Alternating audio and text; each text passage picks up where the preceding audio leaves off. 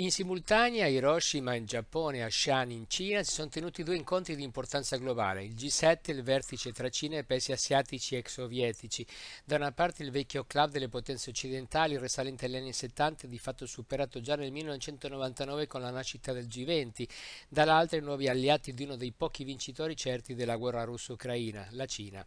A Hiroshima in pratica si è celebrato un vertice della Nato, viste le agende e le posizioni dei partecipanti tutti uguali, tanto ucraini Ucraina ma anche Taiwan e Palestina, con un breve accenno al cambiamento climatico in coda alle altre questioni. A Xi'an, antica capitale cinese, i leader di Cina, Kazakistan, Kirghizistan, Tagikistan, Turkmenistan e Uzbekistan hanno parlato di affari ma anche di nuovi equilibri. La Cina, che sta investendo da tempo in Asia centrale, regione chiave per il passaggio della nuova via della seta, ha deciso di rilanciare promettendo 4 miliardi di dollari di sostegni finanziari e sovvenzioni a questi paesi. Ora lo si può dire, usciti dall'orbita russa. La firma del delle dichiarazioni di Sciani infatti sancisce in sostanza il loro ingresso stabile nell'orbita di Pechino.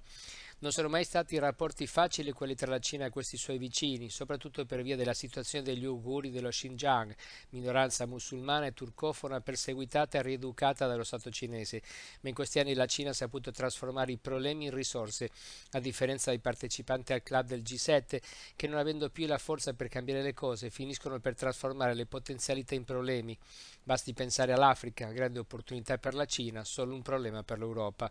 L'agenda di Hiroshima lascia poco spazio alla speranza, non si annuncia nessuna nuova eh, azione per fare fronte alle questioni che veramente preoccupano tutti come il cambiamento climatico, la gestione dell'immigrazione, il debito pubblico in crescita ovunque, le prospettive di pace per l'Ucraina. Nel frattempo la Cina non soltanto si impegnata a investire a fare da piattaforma per il rilancio del gruppo dei paesi ex sovietici dell'Asia, ma ha anche proposto un patto per la sicurezza regionale che ha tra i suoi pilastri il rispetto delle diverse orbite geopolitiche, ciò che ad esempio in passato è stato fatto tra Unione Europea e la. Si tratta di approcci diversi alle relazioni internazionali. In un caso pesa come un macigno il passato imperiale coloniale, ormai definitivamente sfumato, nell'altro emerge il pragmatismo di chissà che per rafforzarsi deve volare basso e che di fronte a sé non ha veri antagonisti, bensì ricchi clienti, paesi che spesso diffidano di Pechino ma che non possono farne a meno, avendo trasferito in Cina la loro capacità produttiva accumulata fin dagli albori della rivoluzione industriale.